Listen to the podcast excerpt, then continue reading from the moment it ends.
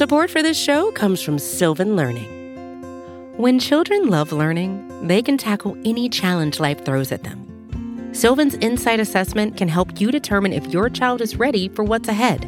It can also identify gaps in learning and point out areas that could be of concern for your child so they can tackle what's to come. And right now, it's the best price of the year at $29. Go to sylvan29.com to learn more and get your child's assessment for only $29. That's S Y L V A N 29.com. Hey guys, welcome to this throwback episode of Circling the Wagons, a Buffalo Rumblings podcast. Uh, before we joined Buffalo Rumblings in 2018, we were just circling the wagons and had probably recorded about 50 or so standalone episodes. A bunch of them never made it to this feed and with sports podcasts and the way that they go and the fact that there's not a lot of replayability with older podcasts, I mean, who wants to listen to a recap of the week five loss to the Bengals in 2017, right? But there are a couple of replayable episodes that we've re-released on the Buffalo Rumblings podcast network, including the Christmas movie draft episode that we did with Mike and John. There was the Wonderlic test episode where Mike, John, and I took the Wonderlic and compared results. And now there's this draft day movie review episode. So I recorded this one with a good friend Zach that I had on to discuss quarterbacks like Josh Allen before the draft in 2018, and we had such uh, interesting thoughts on the movie, uh, the draft day movie, that uh, after our draft talk episodes, we recorded the standalone one. And to be honest, I wasn't going to re-release it. That wasn't my plan uh, this offseason. But I had Zach on again to preview the Bills 49ers game this past season. And, and I mentioned uh, the last time I had you on, Zach, was to talk about the draft day movie with Kevin Costner. And several of you messaged me right after that preview episode asking, where can I find this episode? How can I listen to this episode? Which I was really quite surprised.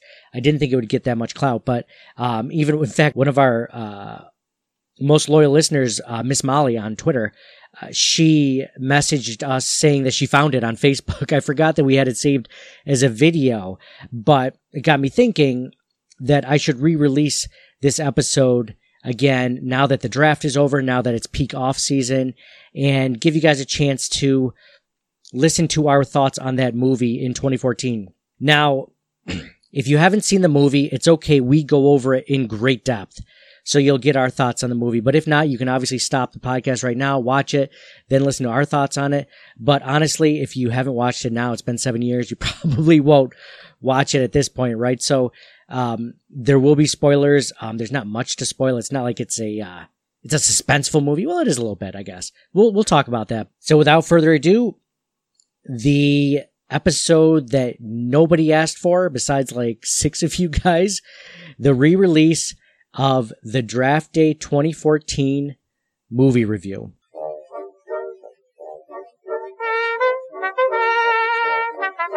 We're just gonna hit this and be like, this movie is terrible for all the following reasons. ba, ba, ba,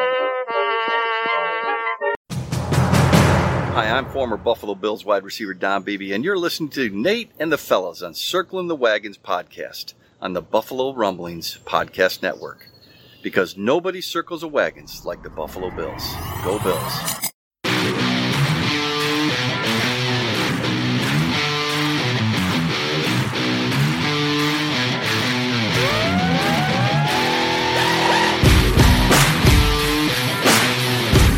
Welcome to the Circling the Wagons podcast, a podcast discussing the Bills all year round with interviews, news, recaps, and insightful fan discussion.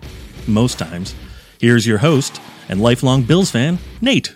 Hey, sports movie fans, NFL draft fans, what is up? Welcome to another episode of the Circling the Wagons podcast, the only podcast that thinks it's slightly inconvenient to bury your father's ashes the day of the NFL draft when you're the GM of an NFL franchise. I'm your host, Nate, joined by my co host, Zach Sheets. Zach, welcome back to the podcast. How are you doing? Not bad, Nate. Thanks for having me. Absolutely. Well, we're talking about the movie Draft Day, the 2014 movie that came out. So tell a quick story. I know that you've seen this movie. There's a there's a story that you have behind this movie. When did you see this movie for the first time?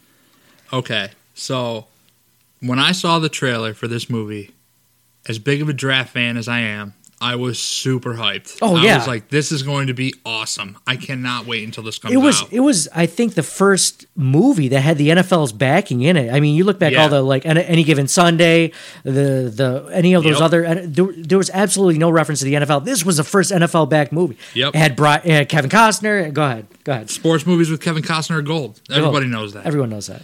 All right. So, me and my three roommates go on a golf trip every year. This year, we were playing in Hawaii and the movie came out. So, we took one night and we went to the theater. I was super jacked up, super hyped, ready to go, ready to watch this movie. And it came out during draft, like around the draft time. Yep. Like Yep. A couple weeks. We went to, yeah, we went in March. March. So, yeah, it was about a month before. Um, and we got in there and I watched it. And as I was watching it, I was the guy in the theater that everybody hates. The guy in the theater that was not being quiet, that was literally almost booing at the screen. um, we'll get into this a little bit more down the line, but yeah, suffice it to say, it was not great. Did you get any looks from people in the audience? I mean, I'm sure I did. It was dark, so I couldn't see them, but I'm sure I did. laughing at Tizer people. I don't understand why he's laughing. Why is he laughing at Oh yeah, it was so bad that it was comical. the Jaguars just traded? I don't understand. Why would he laugh at that? That's Yeah. that seems like an even trade. The love story between Kevin Costner and Jennifer Garner is just amazing. I don't know why he's laughing at that. dude so so my take on this movie is i think i saw it on netflix after it came out and i remember it coming out too. I was i was jacked about it. Mm-hmm. You have you have first of all this movie could have been so much. Not to give away our thoughts on this movie but this movie I think I did that already. and i didn't disagree with you at all. No no zach it was okay. No this i think this movie could have been so much. I mean like we mentioned it was the first movie that I've ever seen. You know, that includes like even the funny movies like Necessary Roughness, other NFL movies. I, this was the first one that had the NFL's backing. It had, you know, Chris Berman. It had all these NFL personalities, NFL Network personalities, Adam Schefter. You know, it had Kiper, McShay. Kiper, McShay. I mean, this it had Kevin Costner. Kevin Costner, sports movie legend. Kevin Costner, guy who's done Field of Dreams, Bull Durham, For the Love of the Game. I'd even put. I- I'd even put Tin Cup in there. Funny movie. Maybe maybe not on the same level of Field of Dreams, but definitely better than this movie. You know, it had other great actors, actresses. Uh, Jennifer Garner, um, who's the guy that was uh, the actor of Black Panther? Why can't I think of his name? Oh, uh, Chadwick Boseman. Um, you know, there were a lot of fa- uh, Denis Leary was in it. He was the coach. all Um, the all the stars were aligned for this to be a very very good movie for anybody who follows the draft like I like I do, and I know like even football fans in general. even football it was ivan reitman was the director he's Yep. done a lot of good movies you know um it was it was just a turd i i let's okay let's so let's start about so the beginning of the movie starts and kevin costner is the cleveland browns gm which by the way so so quick fact about this movie is the movie was originally centered around the Buffalo Bills instead of the Cleveland Browns. Uh, but the studio changed it to the Browns because the production costs in Ohio were cheaper. And I know, as a Bills fan, I know I was paying attention to this because before this movie came out, they were talking about a draft movie where Kevin Costner was going to be the GM of the Bills, and you're like, "Let's go!" You know, this sounds amazing. And then it found out that they were going to do it in Cleveland because it cost Infinitely by, less. by the way, were there was was that whole movie? Sh- it couldn't have been shot in Cleveland, right? I mean, Oh, most of I'm it sure took it place in a building. Yeah. like what? What of Cleveland was specific? But so speaking of the beginning of the movie, what are they doing in that abandoned water park?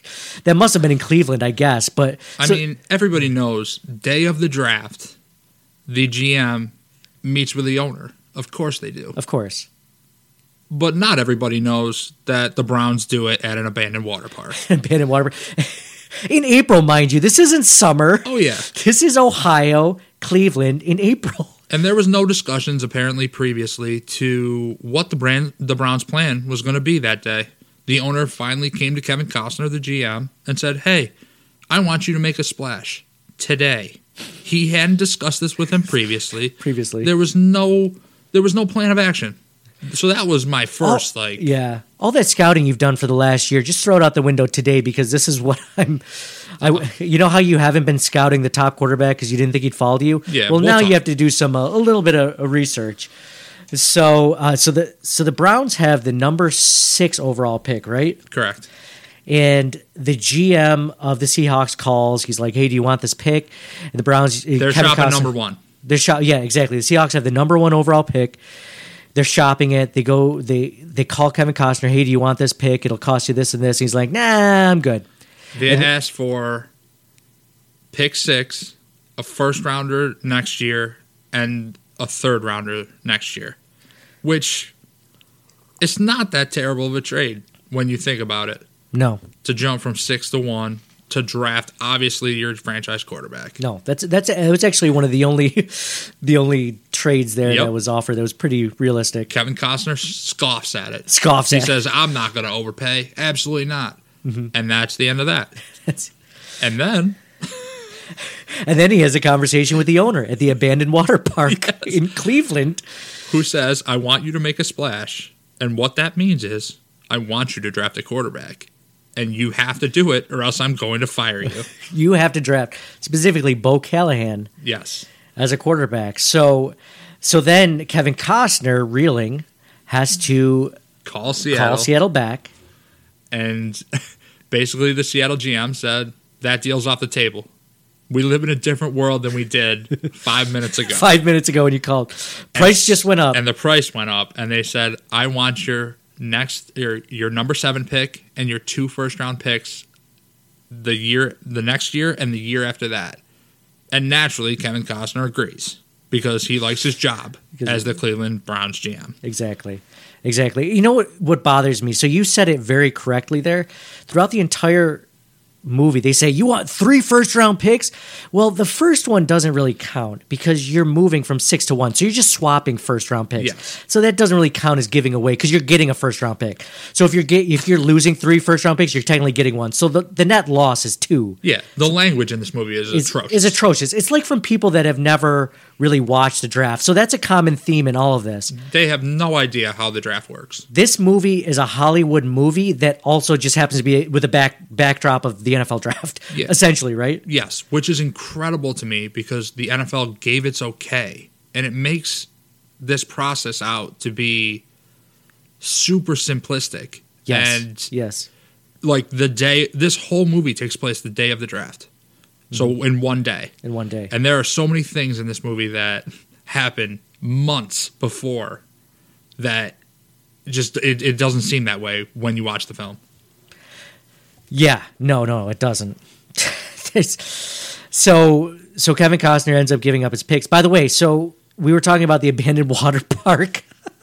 What? I, why did they go there? Did, did he own it? He make, kind of alluded to maybe he owned it, or just just of all places. Why wouldn't you do it in the office? I'm sure his office is right down the off, right down the hallway from the owner's office. I, I have no idea. I have no answer to that. This has to be no. I'm sorry. This has to be offsite. It has to be that was that was a Hollywood Oh, part of it absolutely. because like the GMs don't leave the office during this process. They No. sleep there They sleep overnight. there, It's exactly. a three day process, and they sleep there along with all of their draft analysts and their and their scouts and their whole draft Yep. room Mhm. and the owner. the Seattle GM was sleeping overnight. Yes, Kevin was. Costner was sleeping somewhere else instead. Hey yo! hey yo, Shout, shout out to Jennifer Garner in the shower. probably one of the best parts of the movie, by the way. so while they're at the abandoned water park, the owner says, Kevin Costner says, "I got a quarterback. I don't need to draft a quarterback. I got Brian Drew." To which the owner says, "Well, he's a little weak in the knees."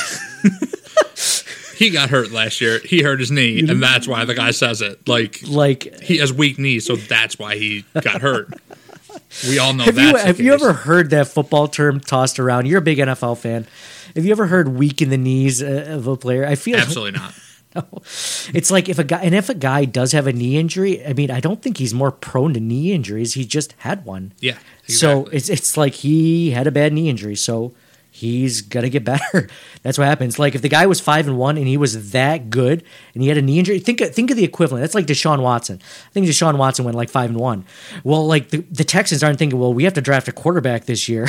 no, they're like, we can't wait for Deshaun to get back, yeah. and so we can win some games. So we're gonna draft every other player that we can best possible. Exactly. Yeah, except the Browns and Kevin Costner. So um, one line too he says at the water park, which I wrote down was um, the owner. The owner says the Cowboys have really great helmets. Like what?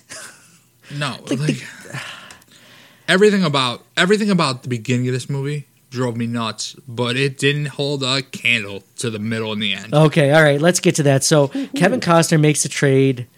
Um, asks Jennifer Garner, uh, who we find out is in charge of the salary cap, if they can afford the trade. he walks After into the room after he makes it. He breaks the news to all of his scouts, everyone, all the coaches and everything. He's like, "I made the trade from six to one," and they're like, "Whoa, whoa, all right. Well, what'd you give up?" And he's like, three first round picks." And they were like, "Oh my god, you just You just ruined, it. Yeah. Denis Leary wants to quit, and That's also a common theme in the movie. Yeah, yeah, he wants to quit. Very, he just took the job literally this Yeah. season. It's so he walks in and he gets on the board and he says, "Okay, we're gonna draft Bo. Bo is our guy. He's our franchise quarterback. We're gonna get him. Now let's look at some film. let's look at some film and see if we can find any negatives on this guy that I just mortgaged all of our futures to go get." Because we haven't done that previously. We haven't done that previously, and he's like, "We haven't done that because I didn't think you'd fall on him. That's my fault. It's my oh, okay." it, there are literally scouts looking at film and going to games for every single top prospect every single year for every single team. Be- yeah, They don't just fly by to the seat of their pants and just decide not to watch the guy, especially not the number one pick in this draft. It is incredible. guys fall. I mean, that's the way the NFL draft is. If you've ever followed it, guys that you would never think fall. Brady Quinn was supposed to go possibly number one overall, and he slid to bottom twenties, Cleveland. so it happens all the time. If you're at pick six, or where were they? Pick six or pick seven? Yep, pick six. you have to at least know your top six or seven players. You know, like it's it's just so for you to not think that those guys would even fall there. I mean, he should be in your top six or seven. You should know him like Yeah. the, the back of your hand. I mean, you should know way more than that. I'm not just saying just Absolutely. that, It's- but you should have six guys you're in love with. But anyway, so so now now they're going to start doing some some Yeah, some analysis homework on this him. guy. Yeah, some homework on this guy. They're going to call his college football coach. Which always happens the day of the draft. which always happens. Oh, speaking of the day of the draft, um, NFL draft prospects seem to call Sonny a lot. And just to say, hey, you going to draft me or not? I mean, that seems to be a common theme. They don't have their agents do it, they only call them themselves. if you don't draft me, I will fall into the teens, and I can't take a late teens paycheck. I think was the exact quote. From Vontae Mack. Yeah. Yeah, I can't take a late. Te- Yeah. yeah. Which The whole process, I, I don't understand. which you can't take a late teens paycheck, which is, which is what at least two to three million a year yeah, exactly. It's minimum. like this whole it, it makes a mockery of the whole process. Yes. and I think that that's what sits the worst with me on this whole thing is because the NFL gave its okay. Mm-hmm.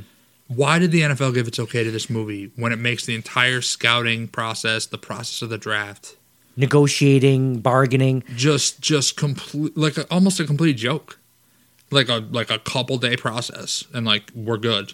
I, I- Yeah, like know. they haven't figured it out from months in advance and figured all their and, and they made it. These guys, they're sharks. They need to do what's best for their team, so they don't care who their friends are. They don't care, you know, their their draft prospects. I mean, they're just a way for them to get to the next level. They're they're not their friends. They're not doling out. Kevin Costner's doling out life advice all the time. These draft prospects. hey, enjoy the day. You only get drafted once. I think he said at least five times. yep. You enjoy. Once, once to Arian Foster, who Yeah, appears in this movie. Arian Foster, yeah. Yeah. who's the son of Terry Crews, which is another big name actor that we forgot to mention. Yeah, we forgot to thing. mention that. Yep. Yep. Uh, Arian Foster eventually gets drafted by the Browns. So, so yeah, um, So they're going back and forth. They're they're talking to Bo's coach. They're doing all their homework. they call have Bo's coach. Yep, yep. And One of the scouts.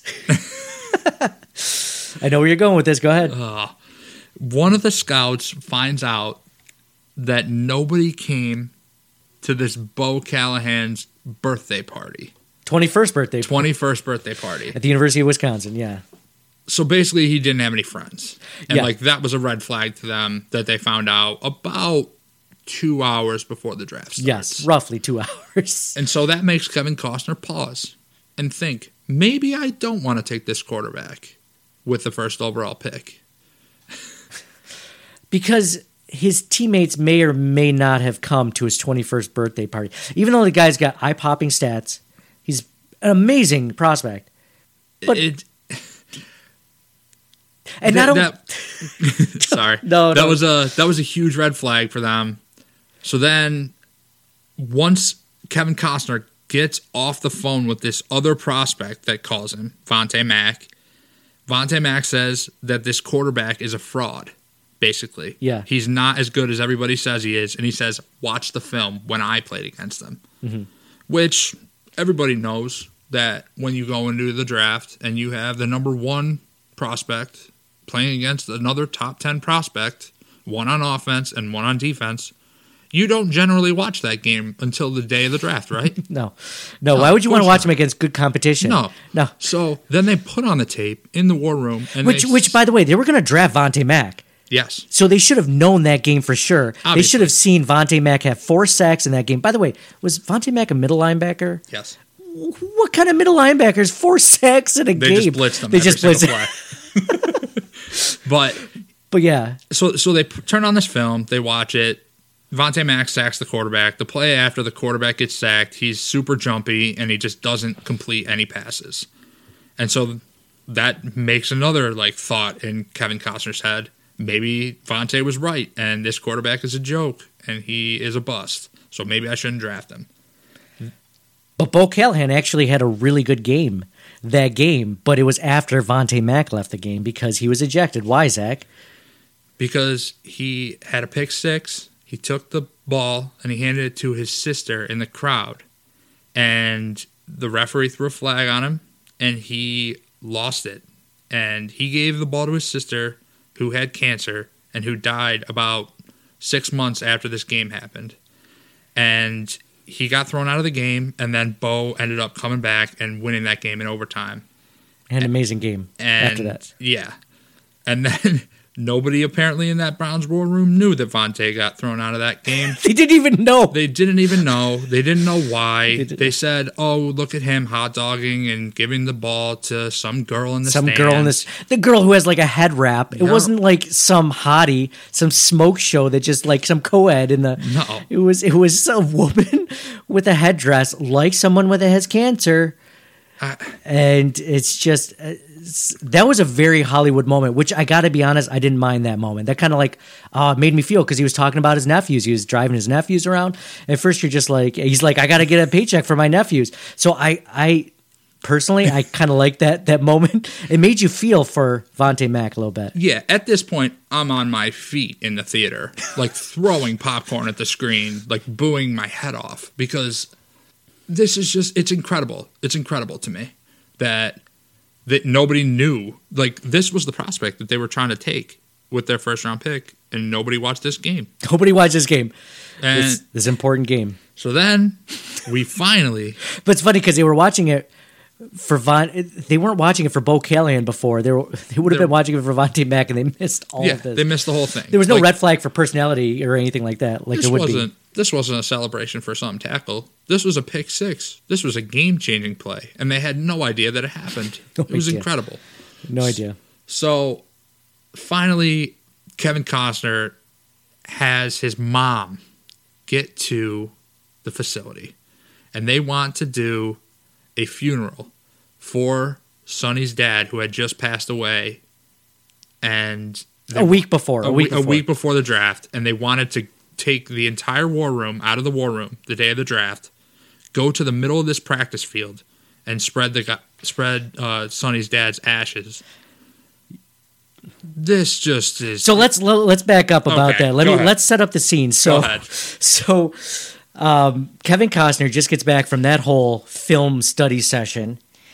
He walks into his office and he sees his mom waiting there, which is fine, whatever. It's his mom, you know, it's his mother, whatever. They want to talk about the will. The other woman that's in the office, that's roughly about Kevin Costner's age, you figure is probably his sister because they were talking about reading their father's will, which Kevin Costner missed.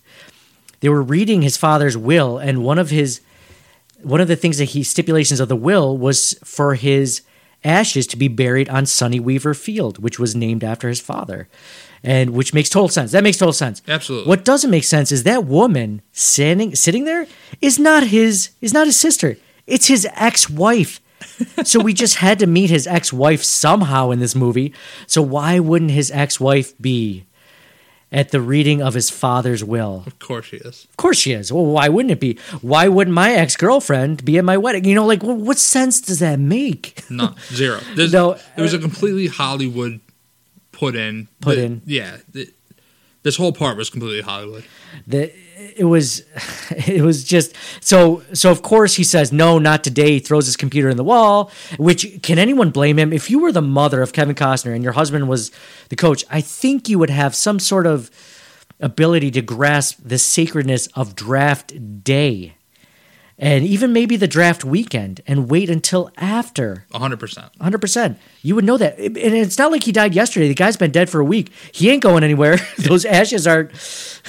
I'm pretty sure that there's almost no family contact for any GMs or any of the war room guys for this entire weekend. Yeah. So- no, no. the- I think, and I'm pretty sure the family understands because hey, guess what? This is my job. Yeah.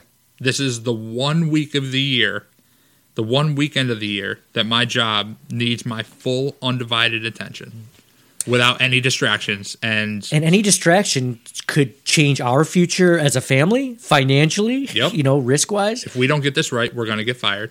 Yeah.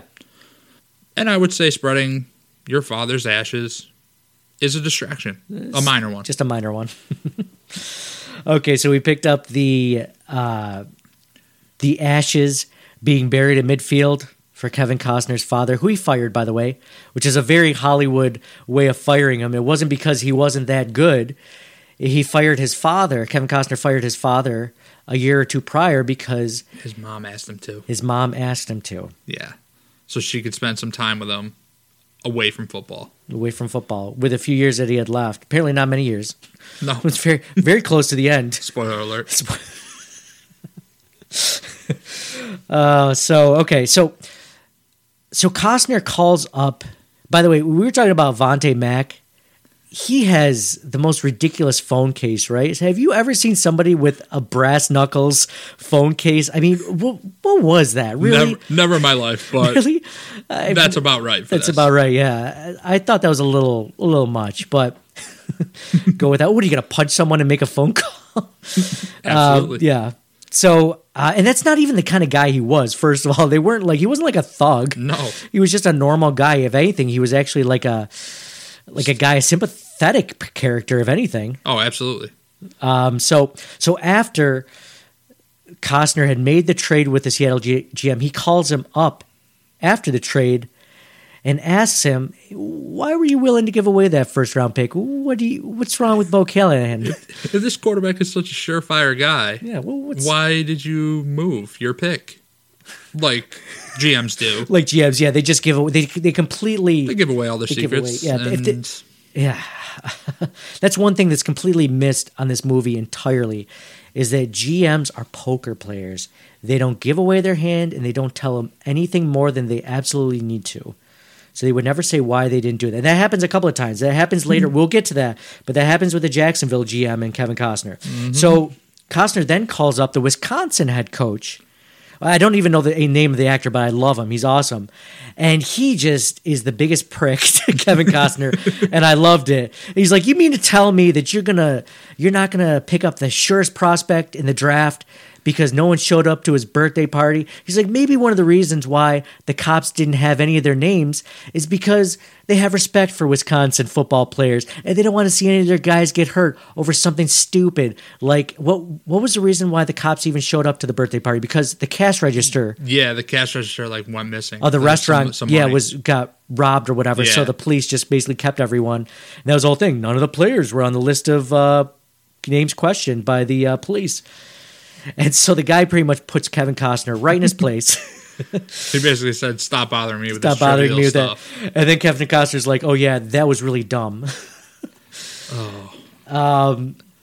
So then the, the scout that brought up the restaurant, Bo Callahan not having any friends, comes to Kevin Costner again. He's like, "I got something more for you." and he talks about uh, a playbook that it was like a sample playbook that all teams asked um, all the prospects to learn, and they taped a hundred dollar bill to the back of the playbook, and so when they brought the playbook back in and the prospects were getting questioned by the team, the team would bring up this hundred dollars and a team the the player would be like, "Oh yeah, like he here you go," or "Yeah, that was a good one," like "Ha ha ha." Yeah, or or they would like Or- it was a test to see if they even looked through the playbook Yeah, if they- to if got they to the hundred dollar bill. Right? Yeah, if they finish the whole playbook. Because if they didn't even read through the playbook, which which is very possible, then they wouldn't have seen the hundred dollar bill. So in that case, they would ask them about that, and they would either yeah they would say, "Oh yeah, sorry, I didn't even look at it." They would admit it Yeah, or whatever. and then one quarterback lied One quarterback lied. and It's- basically said, "Oh, like haha, yeah, that's that's a good good one, guys." And that w- that guy was Bo Callahan. Yeah, yeah, and they caught him in like two lies. Yeah, right? they ca- they caught him in two different lies, and then he was the only player to ever do that. He was like he had the balls to like lie on top of his first lie, Yeah, and then like he's The- like, yeah, yeah, good one, and then he's like, I don't know what you're talking about, or Yeah, something like that. yeah. I forget And, exactly um, what it was. then the same guy who tells Kevin Costner about Bo and the hundred dollar bill also says they also had one other really weird, really weird um, reaction to the hundred dollar bill, and it was Brian Drew, and he mailed the hundred dollar bill back to the team that offered it or that whose playbook it was, and said, um, "Save this for when I win you the Super Bowl." Yeah. and that was a whole a whole Hollywood moment too. The whole Hollywood moment, the That- quarterback, the the the grizzled vet, the coming off an injury, best shape of his entire life, squatting 400, benching 250 50 times or whatever it was. You know, the the actor from Smallville, right? Superman from Smallville. Yep. And uh, yeah, he was he was another another moment. Um, so let me ask you a question. So I I didn't like this movie overall, but some of these moments that were Hollywood moments, I kind of got into a little bit. Like like I loved I loved the idea of of the guy that's currently on the roster, the the underdog guy, the guy that everyone wants to move on from and get the young new shiny quarterback. He had this amazing story and this and that. And then, you know, the thing about Vontae's, you know, sister having cancer, like those are Yeah. I, I dug that a little bit. I gotta be honest. Would you have liked that if the movie was more realistic, NFL wise and draft wise? Would you have liked those parts, and would it have just enhanced the movie for you? I think that it would have added a little bit to it for me, but I, I don't Would know. you rather I- have had a movie that didn't have any of that crap? Yes. Okay. Okay. I was fully on board with this being a movie about the draft and the process, and it turned out to not be that. more like Moneyball, where it was just mostly. Eh, but I, even even Moneyball, I thought one of the most uninteresting parts of Moneyball was the backstory The of, of the with the relationship with his daughters. Yeah, it was horrible. It was horrible, and it just detracted away from the story. Whereas I feel like this this movie was an in between of like, hey, you want to have the feels, and we want to make this a real NFL movie, and it didn't do good at either. Whereas like you got to go all in on one. Don't do anything about the intricacies of the draft, and then just make it a full Hollywood or make it full, you know, Draft. Moneyball Yeah. version of the draft.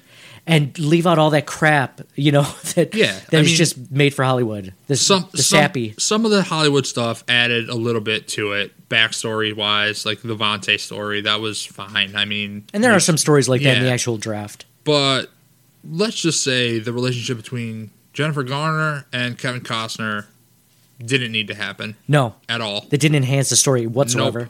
And um, the whole Daz Ashes thing that didn't need to happen, in my Nope. opinion. Nope. Um, so I mean, when it comes to the backstory of the prospects, sure, but apart from that, I could have done without it. Yeah, you literally could have gotten rid of all of that. Every everything. Him. Him. All of us. He was gonna have a baby with Jennifer. Gar- What? Did, why was that important? You might as well tell me that the day the day of the draft. You, yeah, exactly. You couldn't This save is, that for tomorrow. No, no. You have to know today. Jesus. So you got. We'll get to. We'll get to Jesus later. By the way. Okay. That's going to be an important part later in this in this podcast. Believe it or not. So. um So okay, we got to. The hundred dollar bill in the playbook. So we see Bo Callahan has some character issues. Possibly the Chiefs call up trying to trade for Brian Drew. So all of a sudden, Kevin Costner's like, "Oh, you want Brian Drew, huh? Maybe that means that he's uh, actually a good quarterback. If guys are, what do you want for him? You know, this and that." The Bills are trying to trade up for the number one pick. Um, they're willing to trade players and picks, you know, to get um, to the number one spot to get Bo Callahan. And by the way, so I'm a Bills fan, and um, this is just a side note as a Bills fan. Uh, they showed Russ Brandon in that in that, and he's at the time I think he was the Bills uh, president. I think he still is a Bills president. I think of he still is. And around the time when Rex Ryan got fired, just not far after this movie came out, there was a lot of backlash. So the Bills got rid of their GM, they got rid of their coach, but Russ Brandon stayed. And you keep on thinking of like why why would they want him to because he was there the entire you know extent of the drought.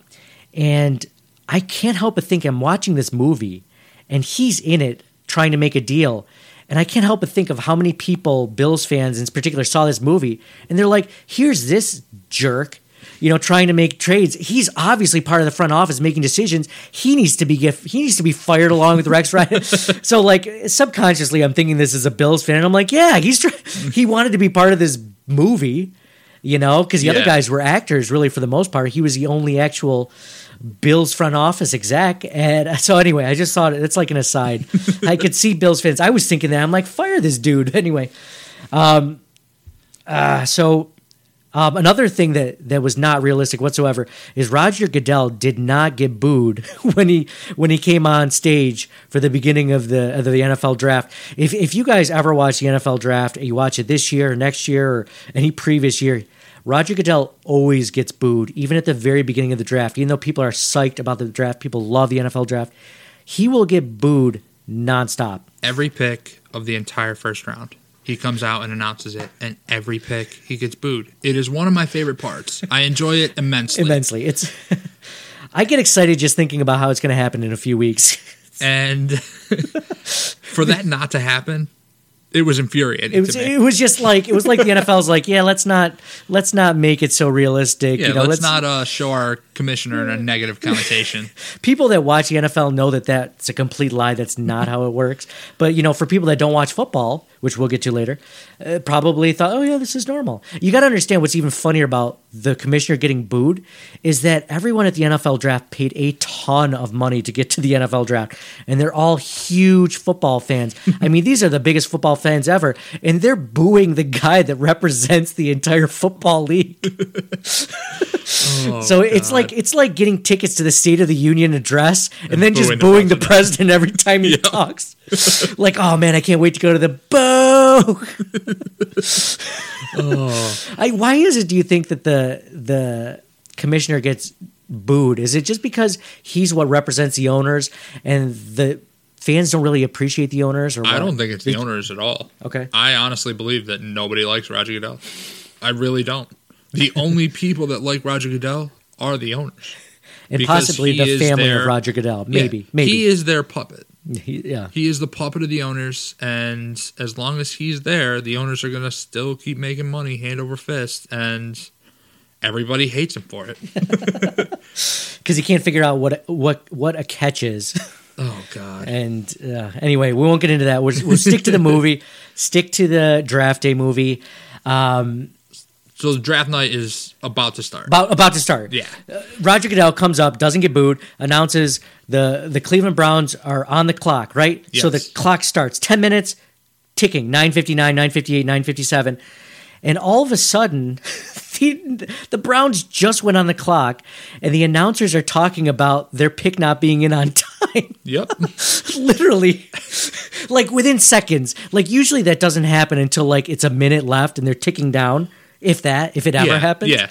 Also, Sonny is not in the draft room. It's not in the draft room. He's in his own office, just kind of chilling, taking stock of what's going on. And yeah, we're on the clock. We have 10 minutes to make a life altering pick. And I'm not even going to be in the room with any of my guys. Why, why would I be there to make any last minute discussions? Nope. It's, uh, then the pick comes in. Pick comes in. And Wait, wait, wait. Dun, dun, dun, dun, dun, dun, dun, pick is in. Who did the Browns select with their number one overall pick, Zach? the number one overall pick that the Cleveland Browns selected in the draft after trading up from number six to number one and giving up three first round or two first round picks and swapping first. Vontae Mack, middle linebacker, Ohio State. So he drafted the guy that he was going to draft originally before he gave up all those picks to go to one at one instead of just waiting to draft him at six and Giving up no picks. and giving up no picks. And he drafted a middle linebacker first overall, which will never, ever, ever, ever, ever, ever, ever, happen ever, ever, ever, ever happen. Has never happened, No. as far as I know. in the history of the world. the the best middle linebackers, I think the, uh, what, top 10 maybe? Like Luke Kuechly. Yeah. Probably the best linebacker in the league right now. Was he 10, 12? he, wa- Yeah. he wasn't number one overall. No, it's um. Ray Lewis wasn't even no, number he was top 10. drafted like bottom of the first. Six, I yeah. want to say. Yeah, I think they said it in the movie. He They was in the did. movie. They did. They did. Uh, yeah, it was like 26. Exactly. Middle but- linebacker, never. No. So Kevin Costner calls his pick in from his own office. Then he goes down to the draft room after it gets announced, and the entire draft room is just losing their shit. Mm-hmm.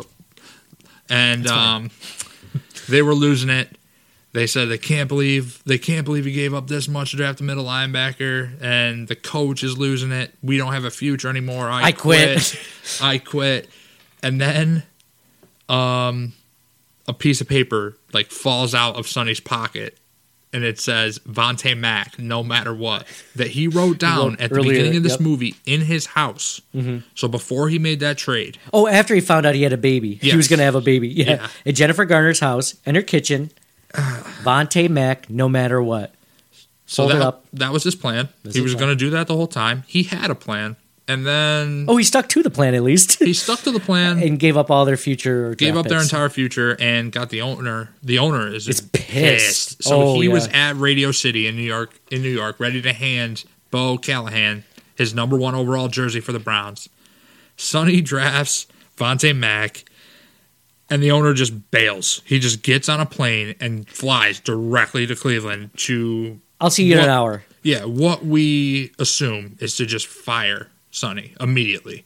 Yeah. And then what happens next Okay, so so I know what's going to happen next, and this is one of the best parts of the movie. But let's back up. Why they didn't draft Bo Callahan? He called Kevin Costner calls up Bo Callahan in the green. Was it the green room? The war? What do they call that? Yeah, thing? it's the In green in room. the, in the green It's the room in the green room. back. Yep. So a lot of NFL prospects, rookie prospects, uh, stay in the back area where, especially if they're expected to be Yeah. drafted early With their with, families their their families. agents. They sit there, yep, with their Yep. agents.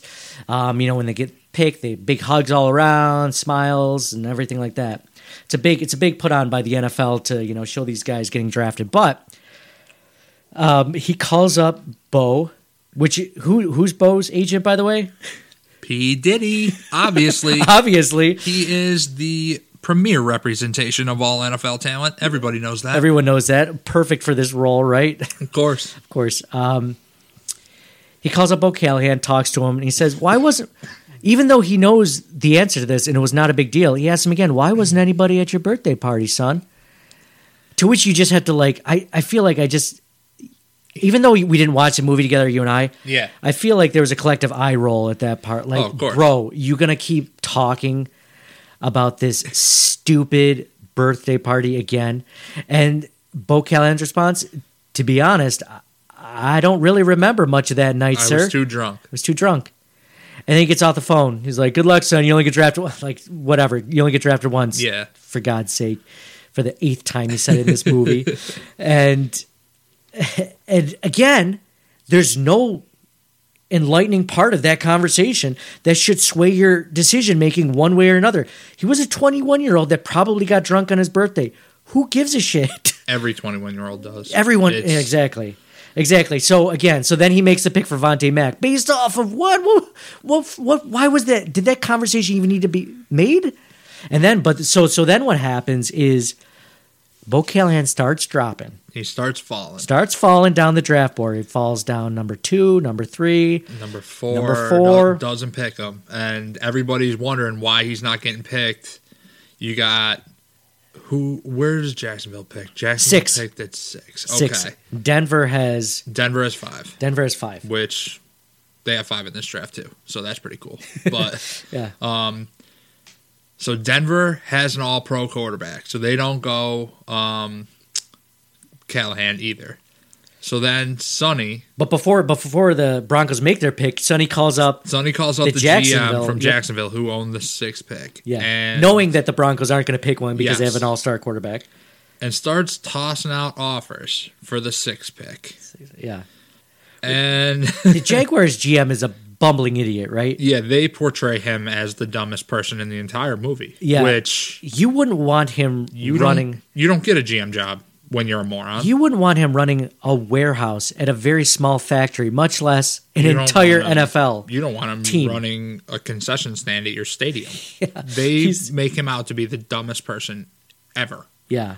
Exactly. And so Sonny calls him and he starts offering them trades for the number six pick. Well, everybody knows they don't have any first round picks anymore. They're all gone. They're he gone. traded them all away. So then he starts offering them number two picks. And he says, I'll give you two number two picks for the sixth pick overall. And the Jacksonville GM delivers probably the most iconic line of the movie for me was, "Oh, okay, Sonny. Yeah, what am I? A jerk?" he said that in the theater, and I just lost it. I was just like, "I'm done. I'm yeah, out. yeah, I I'm know. out on this." I know, I know. And if this was a real movie, he'd be swearing. Oh, He's yeah. like, what do you think I'm a bleeping? oh yeah, and so he declines that offer, and then he's all over the place because they apparently don't have a draft board in Jacksonville. They don't have. No, they don't. No, so he has no idea who he's picking, and he's almost on the clock, so he's kind of scrambling. And he ends up asking Sonny, "What is the best offer that you can make me?" Which that's not Because- a, because that's not a good negotiation Sonny's, tactic. Sonny's biggest selling point to this guy was this Jaguars GM was if you give me this pick, you won't have to make this pick, and you'll get some picks. You'll You'll, get look to like a G- regroup. you'll get to regroup. You won't have to think till the next round.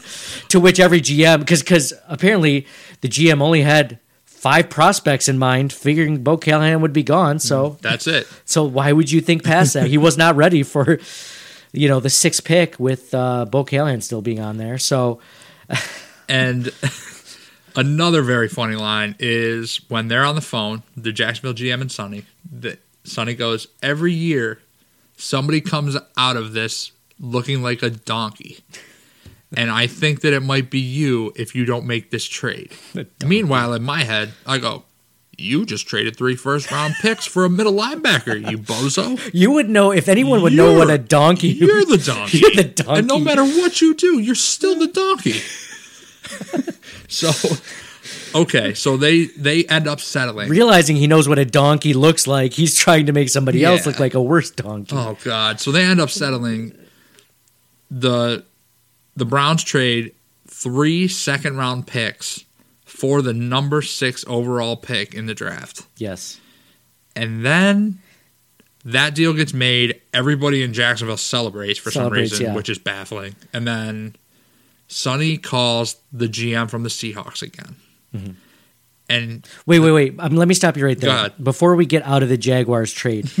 so, if we're talking NFL draft value charts, I know we don't have the numbers right in front of us. yeah, But future second round picks are basically third round picks, right? Because Correct. because if it's a second this year, because it's just like a future pick isn't worth as much as Yep. one I have. It's like two in the hand equal one in the hand equals two in the bush or Yeah, whatever. you don't know the value of what they're going to be. exactly. So it's actually worth less. So they're basically like three third round picks almost. Uh, one second because it's this year's second. Oh, yeah, this year's second, This and then year's two- second, and then two thirds. Whereas basically. like a number six overall pick is worth a lot, oh yeah, as we see in any draft trade. it, it just would never work. This this year with the Colts and the Jets, Okay, they swapped first round picks, be, but the uh, the Browns couldn't do that because they they already used their first round pick, yep, and then they also got two future second round or or two seconds this year, and then a future second next year. Yep. I mean that's infinitely better than what way better, the Jaguars got. way better. Uh, the Jaguars lost in that trade tremendously. But everybody celebrated in their draft room like they won, Yeah, yeah. And Because to the because people that don't pay attention to the NFL, more draft picks is obviously better than less draft picks. yeah, they are not informed. It's and they don't know the value of what they're talking about. Yeah, if you were to look at, I, I want to say, I don't know off the top of my head, I want to say that if you were to look at a draft value chart, quote unquote, the six pick is worth, I want to say like 1,800 or something like 1,800 points or something like that.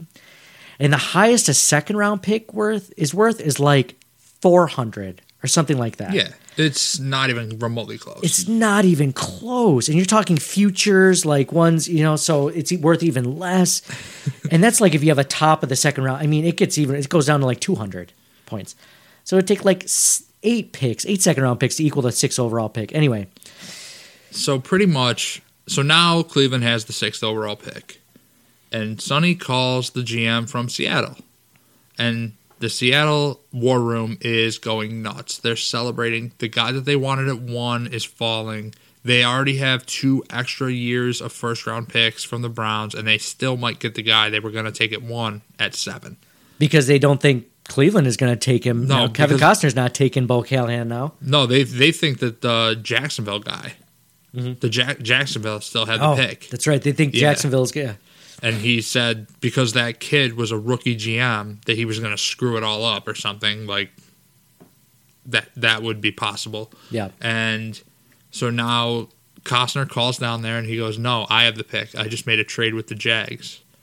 And then pretty much all hell breaks loose. Um, they go back and forth with trade offers. Uh, it's very hilarious because Kevin Costner uses the uh, "We live in a different world than we did five minutes ago." Five minutes ago, yep. The now, line back. and then yep. he switches it up, and so basically, what ends up happening is Kevin Costner demands to move f- f- that Seattle give him all three of his first round picks back yeah.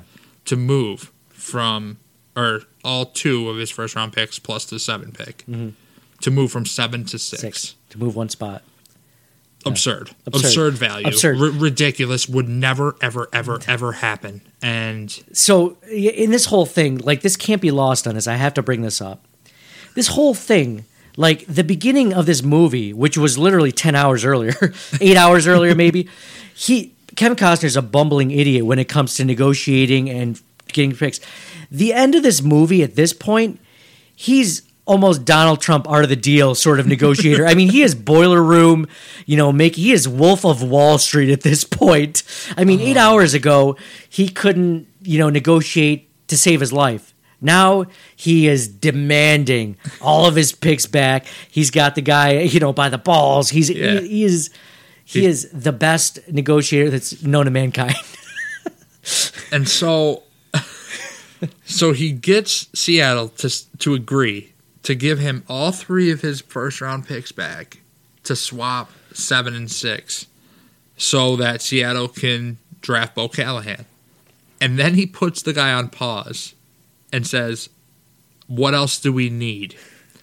And his entire draft room of the smartest football minds in Cleveland come up. Mm-hmm. They could say any player Any player on the roster. and they say David Putney, David Putney. who is a punt returner.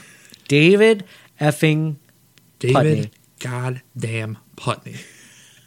and so then Sonny comes back on the phone and says, I want all three of my picks back and David goddamn Putney because I feel like it.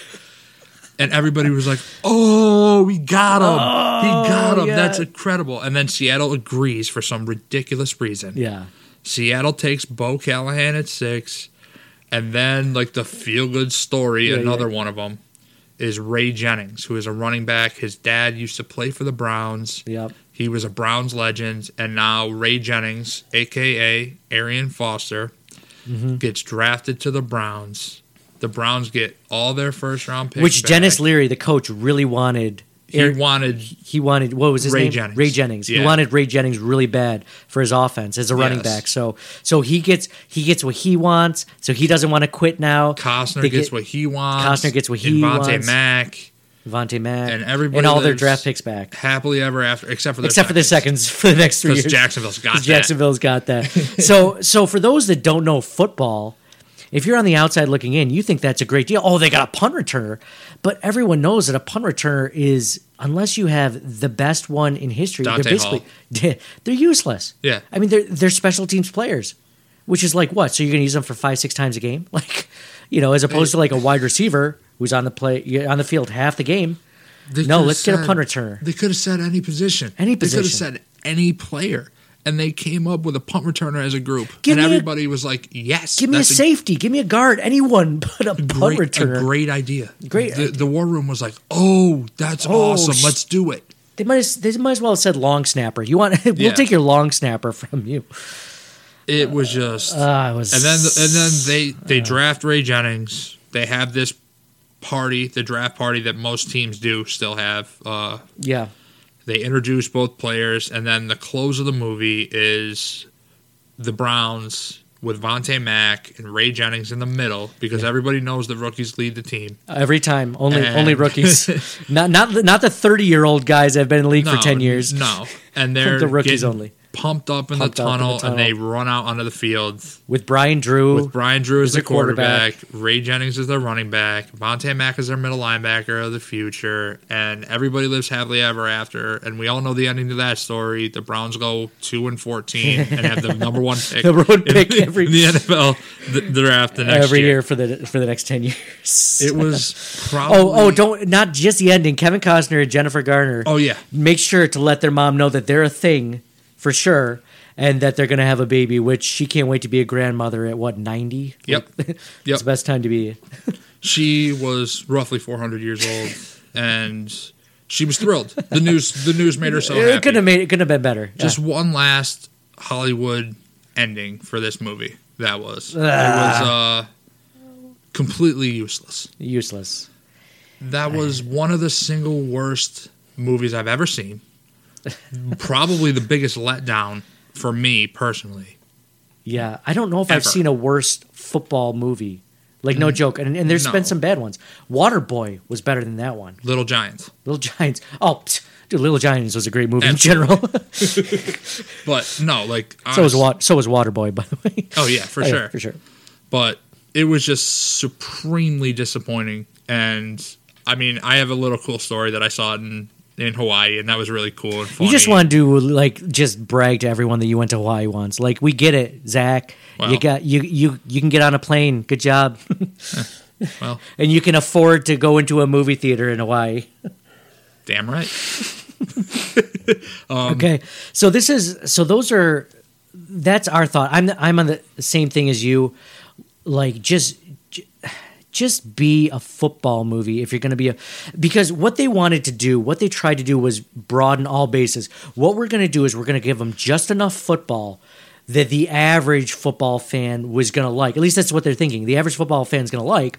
And then we'll also give them all this Hollywood drama and cuteness and funny things like like actually one of the best parts of the movie I thought it, we'll get into a little bit later was Rick the intern. Like I actually thought it was kind of funny. so like they they have those like funny guys in the background, this and that, and these stories like about you know um, Vontae Mack's sister with cancer, the baby with Jennifer Garner, stuff that didn't need to happen but made Hollywood. Like they didn't choose one direction. If they had chose to make it all Hollywood, or for you and I, especially being big NFL fans, football fans, and draft fans, like just make it pure draft like it would have been so much better. But instead, they tried to to meld the two together to get the most biggest fan base possible, not swear a whole lot in it, and it was just. I think they failed. I think they failed for us as fans. Oh, they absolutely did. I don't even think there's a question. So, I mean, it was one of those movies. I watched it again because I knew we were going to do this podcast, but I have no interest in ever seeing it again. If I never see it again, it, it's fine with me. So, um, so that those are our thoughts on the movie. But I went through Amazon to look at some five star reviews of what people thought about this movie. So, um, here's one.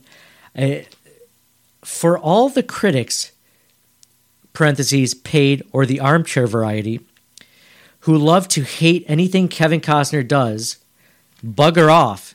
This film actually gives you what Moneyball didn't a real honest to goodness idea of the gamesmanship involved behind with behind the scenes and trades with and no trades in the NFL. No, it's not perfect, but it will do. And then some.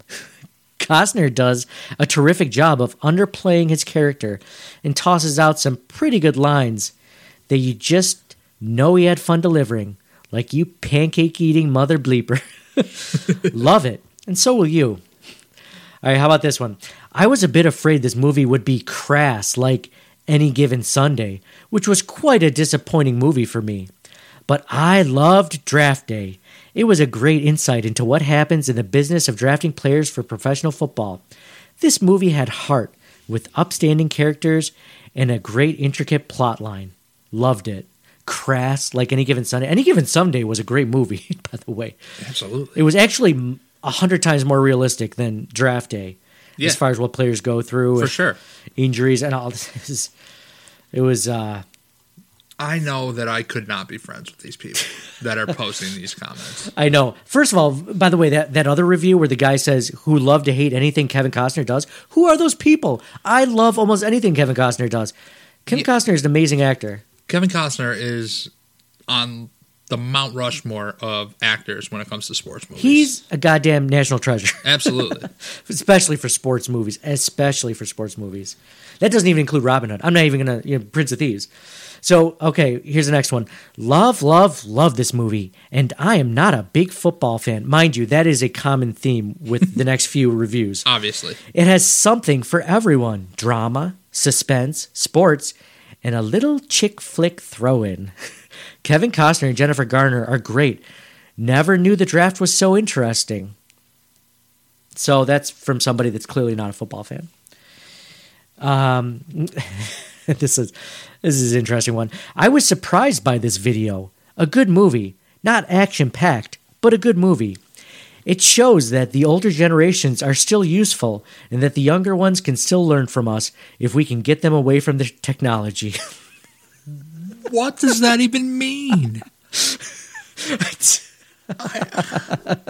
I don't know. I don't know.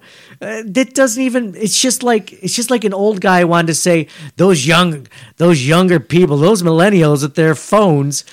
If only they'd put down their phones, they'd see what a good movie this was. it's like this this older guy watched this movie with like his grandson who was on his phone the whole time. It's like, oh, you can learn a thing or two from this movie. it's just a oh. okay. So this this next review is in all caps. I'm sorry. Well, when, whenever anyone writes anything in all caps, emails or whatever, you're just like, why are you yelling at me? just, just, Yeah, absolutely. just add a few exclamation points if you want to get your point across. I'm sorry, but I'm a huge Kevin Costner fan. Also, I like football, and I've also watched dra- the draft a couple of times. So there you go. Ten exclamation points. I like the split screen while on the phone using real teams, real TV people, the real Roger, and the boomer never took his eyes off Mac. Took a second look at Bo, made for an exciting, as far as I'm concerned, ending to a good movie. P.S. Really could have done without all the cuss words and bad language. Someday I will own the movie. Which, okay, a couple of things. First thing, someday I will own the movie. This is from a verified purchase on Amazon. Bro, you bought the movie. Maybe you don't realize it, but you bought it. And then the second thing is, really could have done without all the cuss words and bad language. They toned this down. There was none. There was none. The pancake eating mother bleeper might have been it, but I mean, Yeah, th- th- absolutely. but that's that was nothing. if you were to walk into any war room in the NFL on draft day, you would it would be just nonstop ob- ob- Yeah, obscenities. obs- obscenities there's- about mothers, Yeah, about you know absolutely. anything. It would it would have been it's been an awful place. You have NFL players, you have NFL execs, former former players there. Yeah. Some sometimes scouts and they didn't tone they didn't tone the swearing down. They eliminated they eliminated it altogether. There were almost none. It Yeah. was almost unnoticeable, which is one of our criticisms. Is we thought they could have actually added more Oh, to make it more realistic. Not realistic at all. So, uh, all right, this is this is the last review I'll, I'll give. Um, this is one of the best movies I have ever seen. It's about people, not the sport. Nobody dies. Nobody is tortured. Nobody goes to jail. There are no sex scenes. it is an authentic story about a, a day, about a guy who has to make tough decisions, and about the players who have what it takes with regards to integrity instead of just playability. The way the story is woven together, taking the lives of various coaches and players and managers together on draft day, is fantastic. nobody is nobody dies, nobody what- is that's tortured, false. nobody goes to jail, nobody what the false about the dying? Yeah. There's at least a couple of people that we know. Sister. Dead. Vontae's sister dead. And then what else does she, His father. His say? father's his dead. Father's His father's dead. dead. Yeah. Yeah. What else does that person say? Nobody is tortured. What do you think this is? Hostel? Well, that's true. Nobody goes to jail. True, I guess. I mean, this, Ray Jennings got arrested. Ray Jennings got Ray Lewis murdered two people. By the way, He was also he was in, the this movie. Yep. so I guess people were murdered. Um, um, there are no sex scenes. Jennifer Garner's in the shower. She's that's the a little shower. close. Yeah, uh, but it was opaque. You know. Oh, yeah, 100%. It was- there are no. It's a PG-13 it's a, movie. PG It's a draft day movie. It's about the draft. Why would you expect people to go? This isn't Hostel. This isn't. This isn't. This isn't Saw Four. Why would you expect people to be tortured? and uh, so, so one of the things I got from all these five star reviews is a they're from people that aren't big football fans. They're at least a few times. And I didn't even mention all of them. They're from people that say I don't watch football that often, or you know this and that. And then the other thing is they talk about how clean it is. Like there's a lot of like I don't know if it's watched by a lot of Christians out there, or that thought of like people being afraid that it might be too risque, like this last guy. I mean, I don't know. I don't watch movies that way. I don't care if it has that stuff. No. So I mean, unless it's like the torture stuff, I'm not a huge fan. I don't really like torture horror movies and stuff like that. I'm but all out on horror movies. you're all out. Uh, I mean, but I mean, the guy swearing, uh, it doesn't really matter. I mean, if that's a character, it's a character, whatever. Doesn't mean I'm going to do it or what. But you know, I, I just don't get people like that. But you know, there's people out there that are like that. Whatever. So okay, we we pretty much gave our thoughts. What is what would you say out of all the scenes in the movie was the dumbest scene in the entire movie? The dumbest scene in the entire movie for me was definitely the trade talks between the Browns and the Jags. Mhm. Has to be. I mean, they make the Jaguars GM out to be a buffoon. Buffoon. What am I going to do here, Sonny? What am I going to do here? What? Oh, oh, they just took. He took my backup. He took he my took my backup player. It's like you don't have a draft board. What's wrong? What- My what draft guys- board ends at five. Yeah, what are you guys even doing? like, it was just terrible. The, that that was my least favorite scene, yeah. but it also was one that made me laugh with that jerk line. So that What do I look like a jerk? See, that's what what all of these like really clean movie watchers would love. What am I a jerk? And they're like, yeah, that's something I would say. Gee golly, that's a lot of shenanigans going on in this movie. a lot of buffoonery. Um, um, I think the dumbest scene in the movie, for me, I'm I know. I go back and forth. It's either it's the just the idea of being at that amusement park, that water park. just the idea of being at that. Just I don't get it. I don't yeah, get why that's keep- important. You keep going back to that. keep going back to that. I can't get through it mentally. But also, you know, calling Bo Callahan right before the draft. I mean, that was dumb. yeah, There, there's got to be something else I'm missing. Um, because we're a lot of I dumb mean. I mean, honestly, the the whole dad burial thing that was The burial s- thing. Okay, okay, I, I changed my mind. It was the ex-wife being at the re- reading of the will. That ex-wife did not need to be in the movie whatsoever. She added absolutely nothing except for the except for the weird uh, "Oh, this is my girlfriend Jennifer Garner. This is my ex-wife. You guys are meeting each other." Didn't need to meet each other. This wasn't a. It was completely unnecessary. It was completely unnecessary. She was his ex-wife. She probably was out of the picture. She could have been out of the picture for years. what did she go into this? Uh, anyway, so that was so okay. So we talked about the dumbest scene in the movie. There were uh, there were a few okay scenes. What was your favorite scene in the movie? Looking at it, My favorite scene in this dumpster fire of a movie was probably when Vontae Mack actually gets drafted and you see a real reaction. yeah, And that is what it's like for all prospects when they get drafted on draft day. Huh. It's life changing. It's everything that they worked for culminating in that moment. And for years since they were kids, since they were Exactly. in Pee Wee. that that's probably that was probably my favorite scene. Where he was I mean he couldn't even talk to Sonny Sonny because he was so overcome. Like he was just like crying into the Yeah. phone because he was so happy. and obviously a great actor in Chadwick Boseman. So he sold it. I, he sold that that role better than um, almost anyone else sold their role in the movie. Definitely. I'd say. I mean, Kevin Costner did what he could with that script, so I, I would never, you know, blame him for for. But yeah, that that was a really good scene. I, I think I mentioned this earlier, but anything with Rick the nerdy intern in it was I, I was a fan of. Like uh, like when when Kevin Costner's complaining about um, Jennifer Garner and Rick's like, yeah, women. Or how about when uh Costner throws his computer through the wall and breaks it and he's like Rick is like why would anybody do this? he doesn't know that. Yeah, Rick doesn't know that it was Kevin Costner that threw his laptop into the wall and broke it. I thought it was Kevin Costner's laptop. I had no idea it was Rick's. And he's like, "Why? Why would anyone do this to me? Who, who would? I had my whole life on it." and then, first of all, I'm like, "You shouldn't have your own your whole life on your intern work laptop." That does not belong on there. No. But secondly, it was it was hilarious. Who would who would do that? So we went over, you know, our dumbest, our favorite scene. Even though you didn't like it, would you ever recommend this movie to anybody who hasn't seen it? No. No. I would never recommend this movie to anybody ever in the history of the world. Even if they're not big NFL fans. No. No. No. No. I would have them see any other movie. I just I get I I I'm on the same page. I get so wrapped up because this could have been so much better. Nate, Nate, I give this movie zero stars. it is legitimately one of the worst movies I've ever seen. And Okay.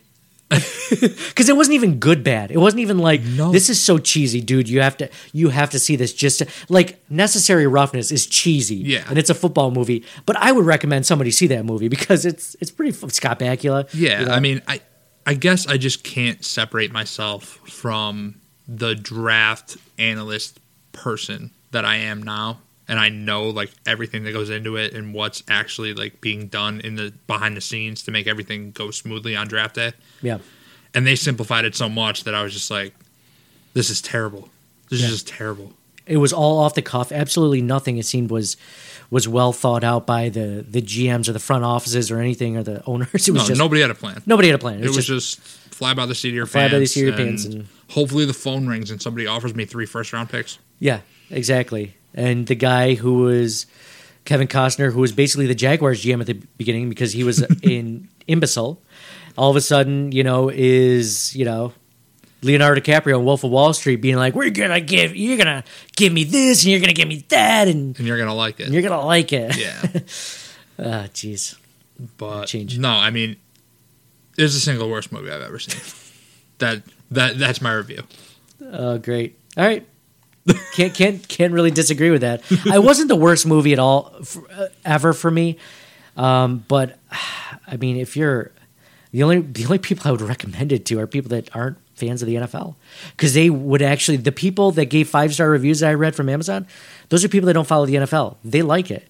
So if you're if you're listening, first of all, you're not going to listen to this probably this podcast if you're not an NFL fan and you're not, but I mean, if if if you know people that aren't recommended to them, but don't watch it yourself if you haven't already. Yeah, I'm fairly. safe. We we basically went over the entire movie. Yeah. and you did not miss a single thing or a plot point. I'm fairly certain that if you aren't a fan of the NFL, then we won't be friends, and I probably wouldn't be recommending anything to you. Yeah, so you there's should- that.